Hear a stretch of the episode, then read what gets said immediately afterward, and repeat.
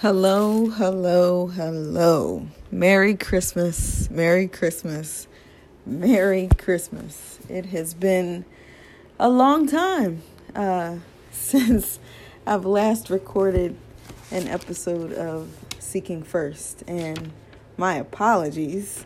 Um, but we had a bit of a crazy year this year, um, to say the least.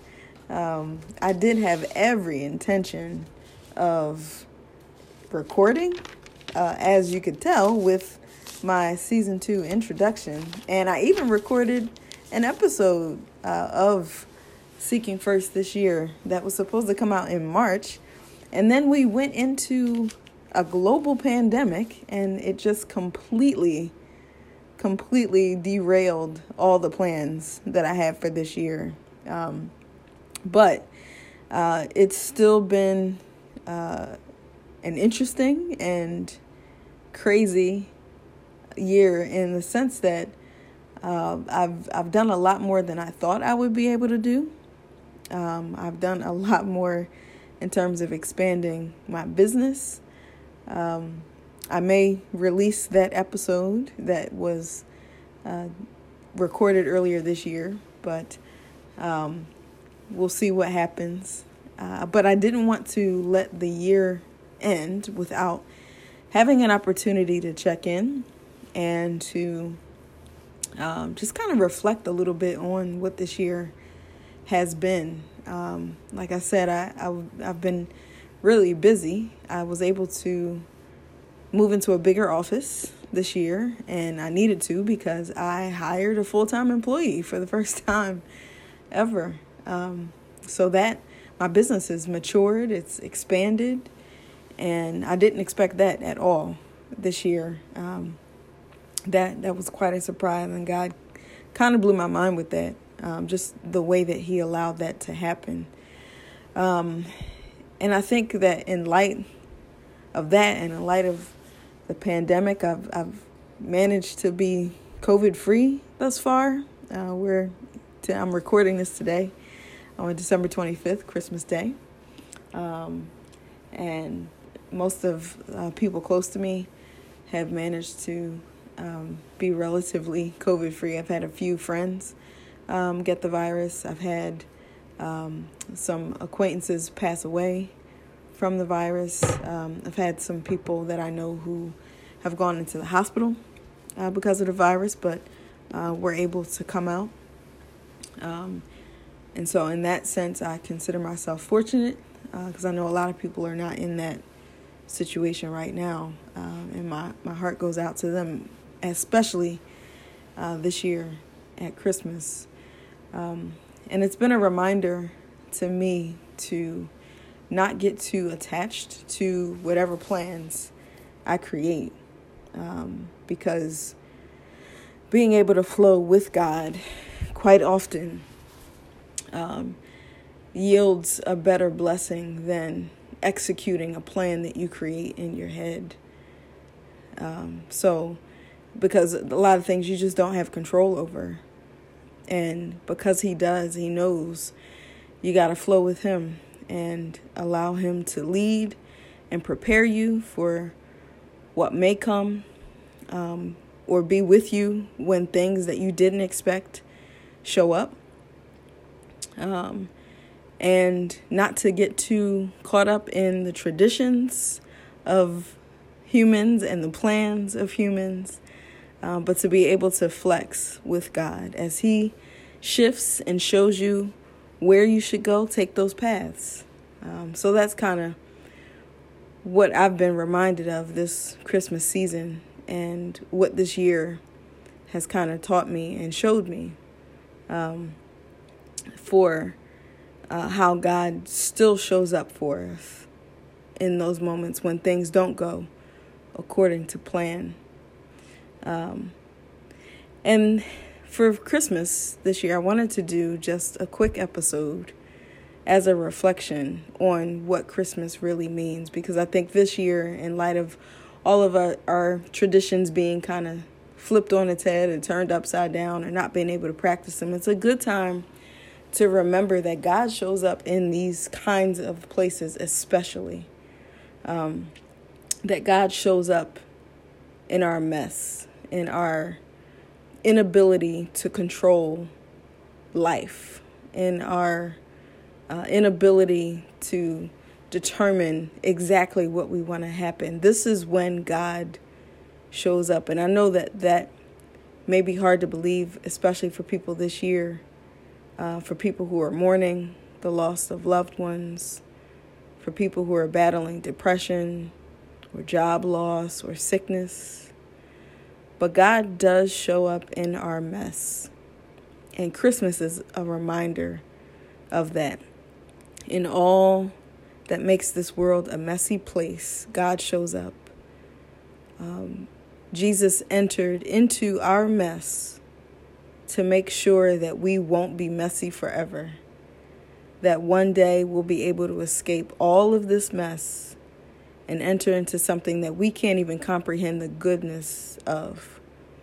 That's something that we can hope for. That's something that He gives us as a gift um, that this is all temporary. What we feel right now is temporary. What we are experiencing right now is temporary, even when it feels like it it won't end or it won't uh, ever end. The pandemic feels like it'll never end. Uh, grief can feel like it will never end, but there is an end to all of these things, and Jesus' birth signified the beginning of the end um, to the despair that this world can kind of uh, give us at these times.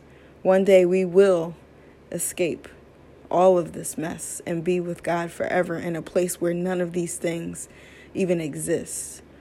Uh, we can hope for that. We can hope to be done with grief and poverty and violence and all the sin that makes this world a messy place. We can trust that this is true that God entered the world to make sure that we didn't have to deal with this stuff forever. And if we believe that Jesus came into this world as a baby, as a poor baby at that, Jesus came into this world as a poor baby. In the circumstances that are depicted in Scripture, then we can also have the hope that He didn't do that in vain. He did that because he was ushering in something brand new, something that we can hope for forever. One of my uh, favorite Christmas passages is Luke 2. Uh, I think I read it last year for the episode 2 as well, but uh, it's it's what I connect with. This is in this Advent season. This is the text for me that really um, shows uh, that I connect with in terms of you know what does Christmas mean to me, um, and it's come back around this year as I sat and tried to do an Advent reflection because I was feeling kind of disconnected this year um, in terms of Advent and what Christmas normally feels like, what Advent normally feels like. I wasn't in church physically. Um, I didn't have all of my normal traditions. You know, my friends and I get together on Christmas Eve and we do a Pollyanna.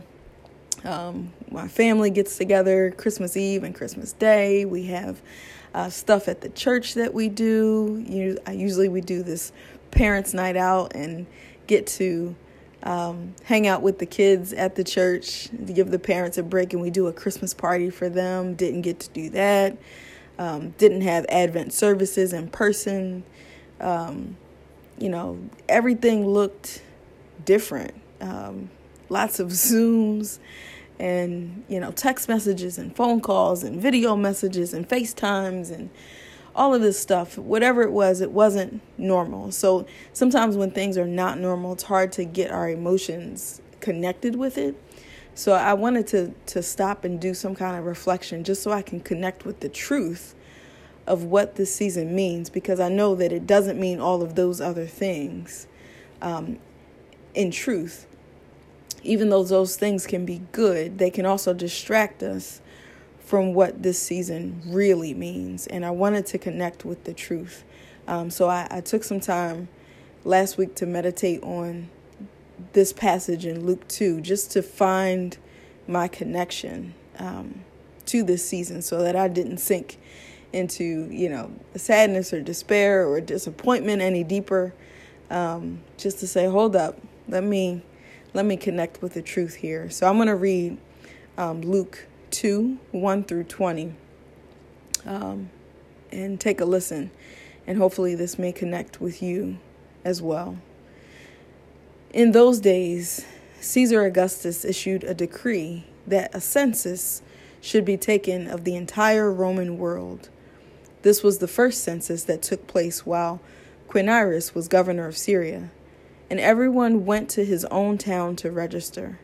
So Joseph also went up from the town of Nazareth in Galilee to Judea, to Bethlehem, the town of David, because he belonged to the house and line of David.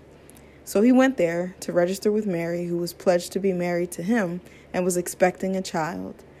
While they were there, the time came for the baby to be born, and she gave birth to her firstborn, a son. She wrapped him in clothes, cloths and placed them in a manger because there was no room for them in the inn.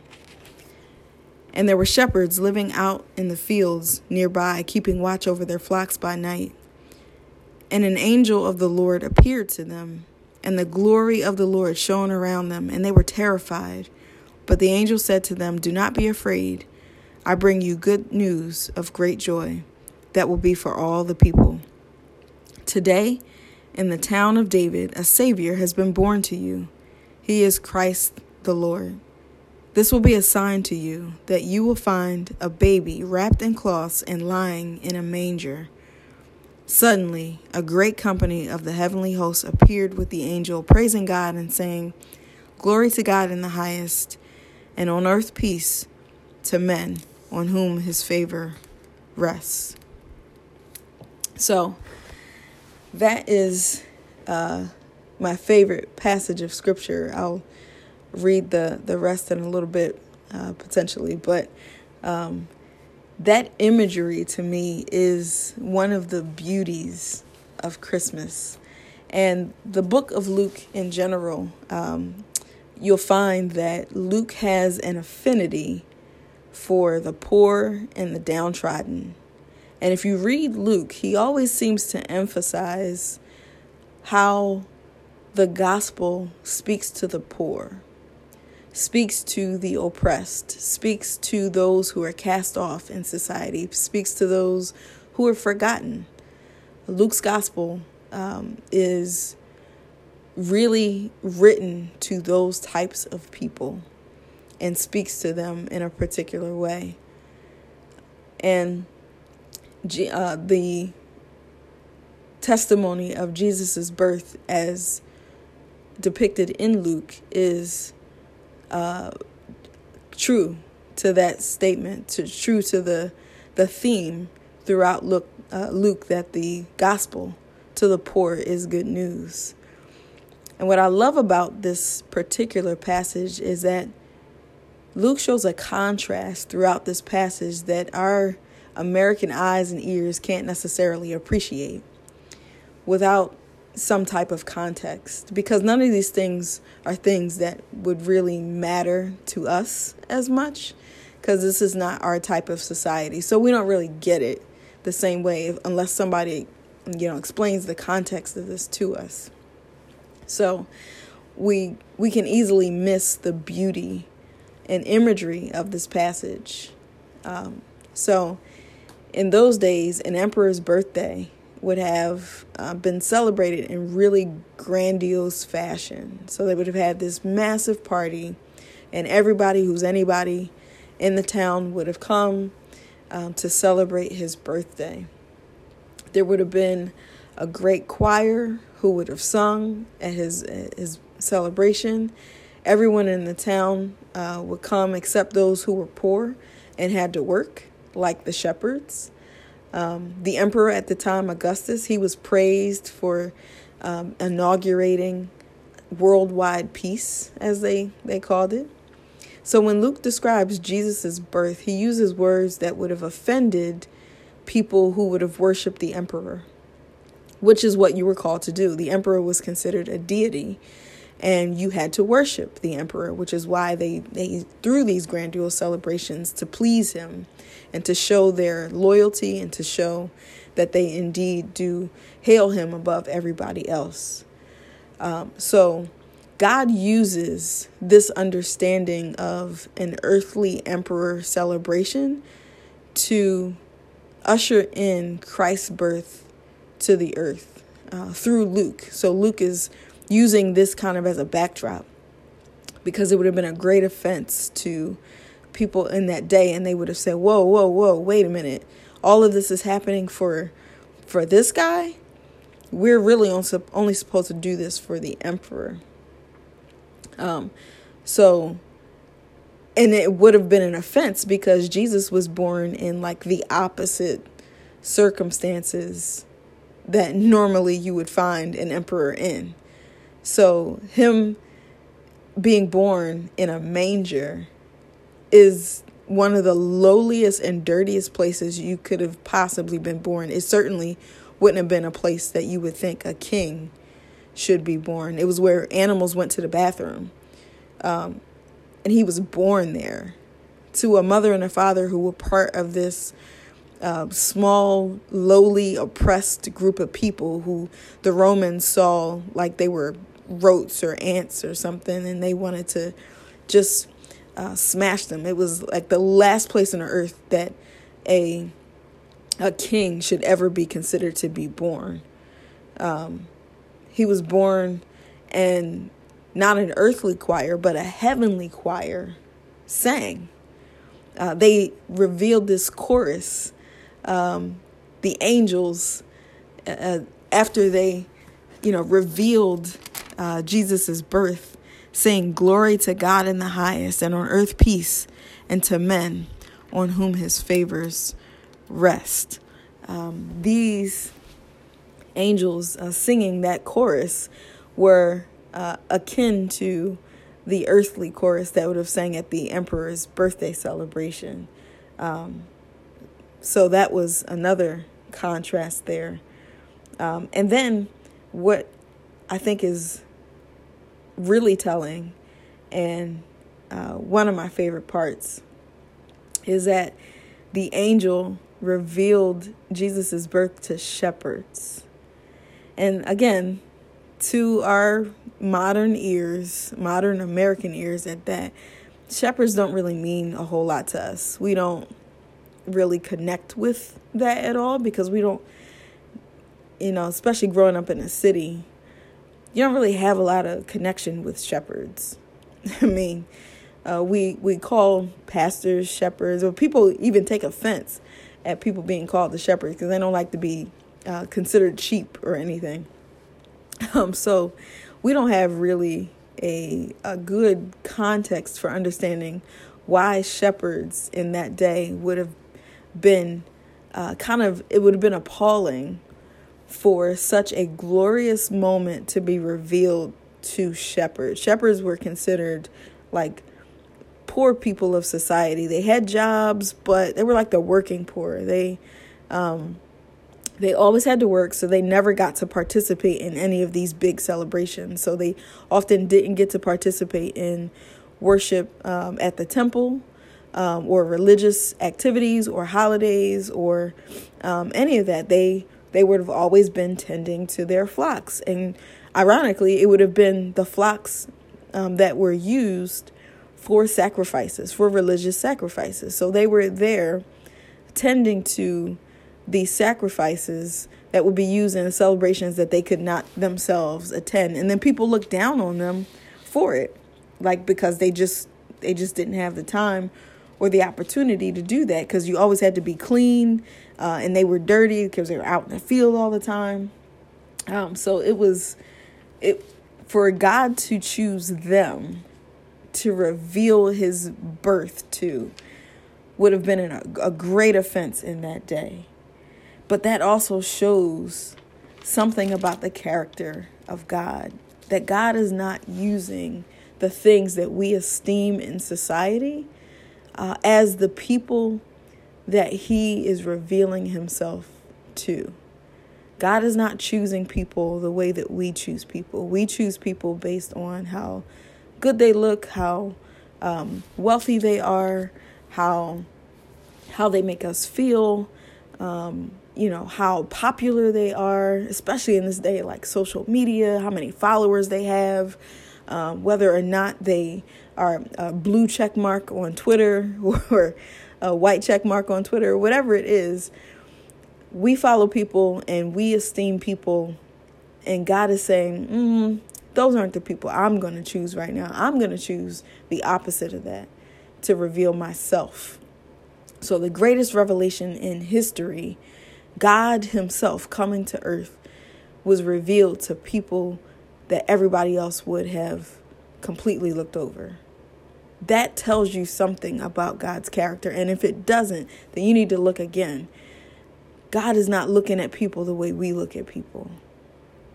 And the peace that he ushers in by revealing himself to this world um, is not peace like the emperor was hailed for. Augustus was hailed for bringing worldwide peace. Um, the kind of peace that Jesus came to usher in was peace between God and man. Because that is the biggest offense, and that has eternal consequences. When you don't have peace with God, that is a your biggest problem. Your biggest problem is not is not having peace with God, and Jesus came to solve that. Um, no man could ever do that for you. And this is beautiful imagery to me that when the, the angels say on, a, and on earth peace, uh, goodwill towards men is what some translations say, or God's favor towards men.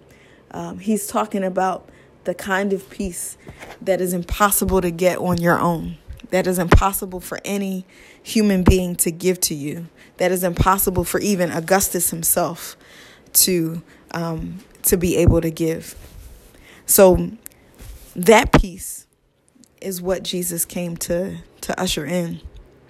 And it's a great reminder this year because all of us have been affected by this global pandemic in some way, whether it's uh, in the um, sickness itself and the death of a loved one, in the hospitalization of a loved one, in losing a job, in having our entire lives upended, in being in uh, these spaces where we are just tired of being in our houses and tired of Zoom and we've got screen fatigue and all of that, all of this situation we find ourselves in there is one thing that we can be assured of, and that is that with God, we have peace with Him, that there's something bigger than this world, that there is something um, that transcends this world that can't be changed.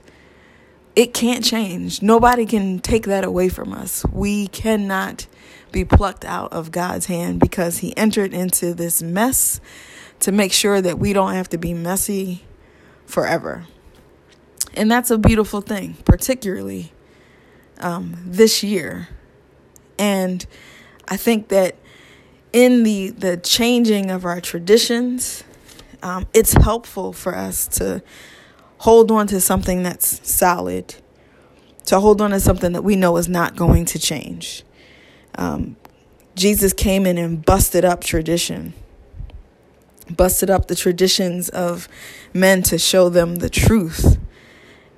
And for all of us whose Christmas traditions have been busted up because of COVID, um, woe unto us if we don't take this opportunity to look to Jesus at how he intentionally busted up traditions and came into a mess to show us what was true, to show us what was real, and to show us what's not going to change um, that can be a beautiful thing if you let it.